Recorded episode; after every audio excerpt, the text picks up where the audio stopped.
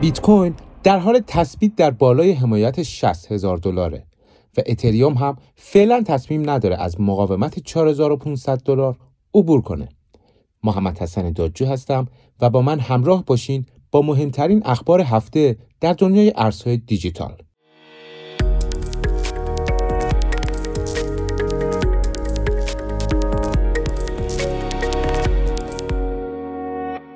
بیت کوین در هفت روز گذشته در یک محدوده range بین 58 تا 64 هزار دلار در حال نوسان بود و این فرصتی را در اختیار آلت کوین های پرپتانسیل داد تا خودی نشون بدن. ارزهایی مثل Binance Coin، SOL، DOT، ICP و AVAX بین 20 تا 30 درصد رشد داشتند. این در حالیه که به نظر تحلیلگرا عبور بیت کوین از محدوده 64 هزار دلار می‌تونه آغازگر ایجاد سقف قیمتی جدیدی در بازار باشه. ارزش بازار ارز بایننس کوین برای اولین بار از تاریخ 22 اردیبهشت از مرز 100 میلیارد دلار عبور کرد.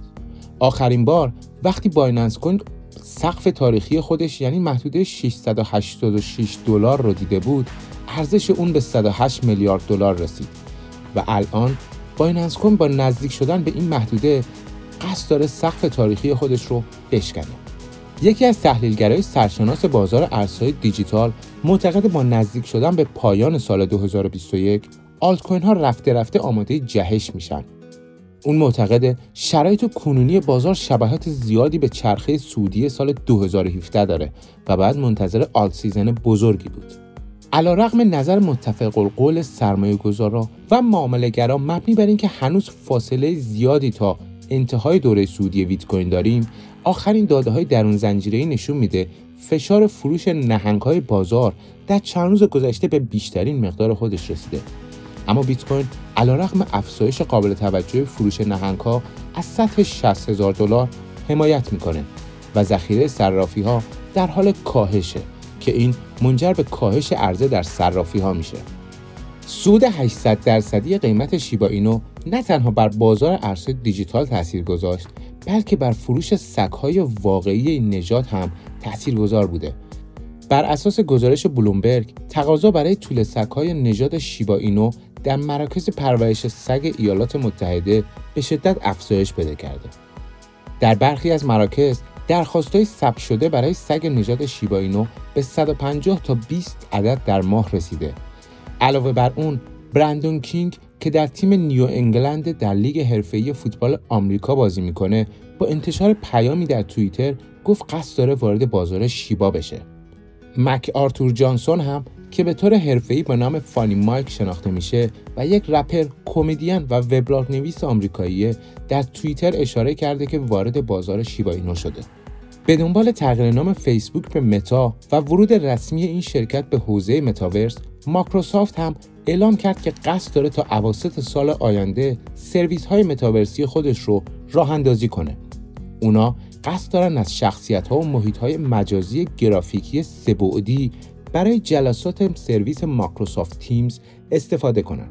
مایکروسافت قراره در طرح جدید خودش با استفاده از فناوری هوش مصنوعی و گوش دادن به صدای افراد حرکات شخصیت های حاضر در محیط های مجازی رو بازسازی کنه. نسخه متاورس Microsoft Teams قراره تا اواسط سال آینده در دسترس باشه. علاوه بر اون، مایکروسافت از طریق سرویس کنسول بازی Xbox هم با محصول جدیدی به نام Dynamic 365 Connected Space وارد دنیای متاورس میشه. البته شرکت نایکی هم در حال مهیا کردن شرایط برای ورود به متاورسه. دنیای بازی های تحت بلاکچین هم این روزا خیلی محبوب شده.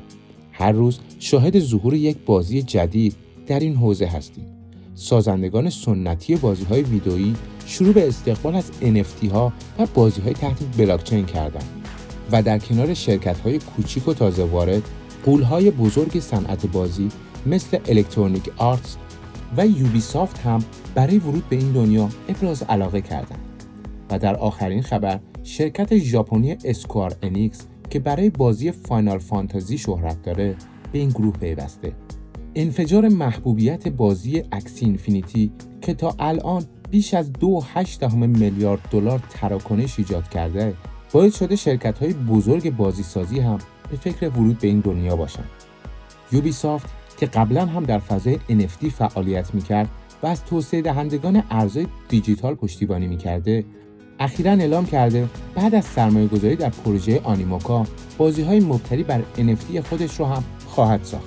علاوه بر اون اندرو ویلسون مدیرعامل الکترونیک آرتس هم گفته NFT و ارزهای دیجیتال بخش مهمی از آینده صنعت بازی هم.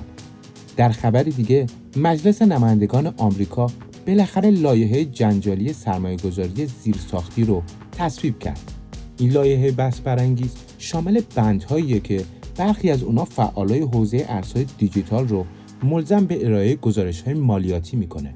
این لایحه در حال حاضر در اختیار جو بایدن قرار گرفته و در صورت امضای اون اجرایی میشه. یکی از بخشهای این لایحه که باعث افزایش نگرانی فعالای حوزه ارزهای دیجیتال شده مقررات مربوط به کد آی 6050 مالیاتیه. این قانون که حدود چهل سال قبل نوشته شده مربوط به تراکنش های نقدی بالای ده هزار دلاره که به صورت حضوری انجام میشن و گیرنده رو ملزم می‌کنه تا صحت اطلاعات هویتی فرستنده رو بررسی کنه ماهیت معامله رو توضیح بده و شماره تامین اجتماعی فرستنده و دیگر اطلاعات مربوط به اونو ثبت و در نهایت به مقامات دولتی گزارش بده. با توجه به ماهیت غیرمتمرکز ارزهای دیجیتال این امکان عملا در این بازار وجود نداره و باید دید این قانون چجوری قراره به فاز اجرایی در بیاد. ممنون که با کریپتوکست همراه بودید کریپتوکست رو می‌تونید علاوه بر app سیگنال در تمام پلتفرم های به اشتراک گذاری پادکست مثل Castbox، Apple Podcast، Google Podcast و شنوتو هم دنبال کنید. لطفا نظرات و پیشنهادات ارزشمندتون رو برامون کامنت کنید و ما رو به اشتراک بگذارید.